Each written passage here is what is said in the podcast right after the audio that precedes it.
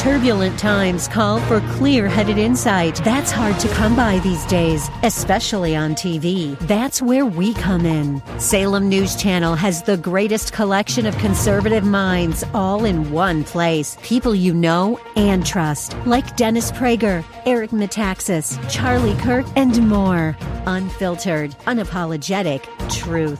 Find what you're searching for at snc.tv and on Local Now, Channel 525.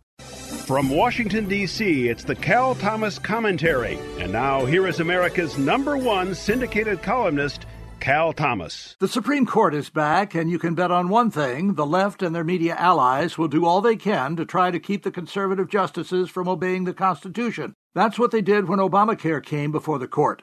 Columns and news stories were relentless in their support of Obamacare. Liberal senators openly campaigned for Chief Justice John Roberts to uphold Obamacare. He did, deciding it was a tax, which even the Solicitor General did not argue.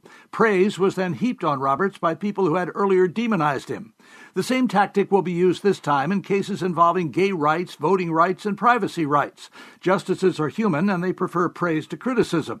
The new justice, Neil Gorsuch, will be watched most closely, as will Anthony Kennedy, around whom retirement rumors continue to swirl. The left secretly hopes special counsel Robert Mueller will start indicting people and smearing President Trump to derail any future appointments he might make. One thing's for sure, as Justice Ginsburg recently said, this term will be momentous.